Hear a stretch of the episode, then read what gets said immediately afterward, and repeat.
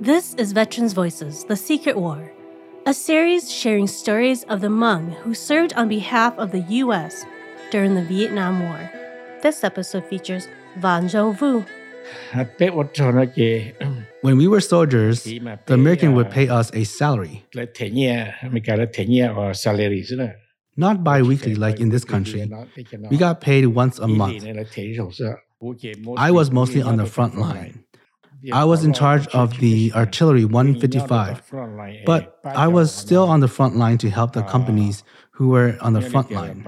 When the enemies attacked, they would call me and I would go out to help. Sometimes I would go for a year, sometimes for 6 months.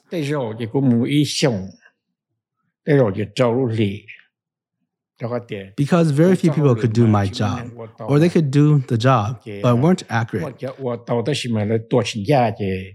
So my commander told me to stay, that I couldn't even come home for the New Year's, unless there were people who had the skills to do my job, who could switch spots with me so I can celebrate the New Year's. But mostly, I didn't get breaks. Veterans Voices, The Secret War is produced by Ampers in partnership with Hmong Museum and In Progress, with support from the Minnesota Arts and Cultural Heritage Fund. More at MinnesotaVets.org.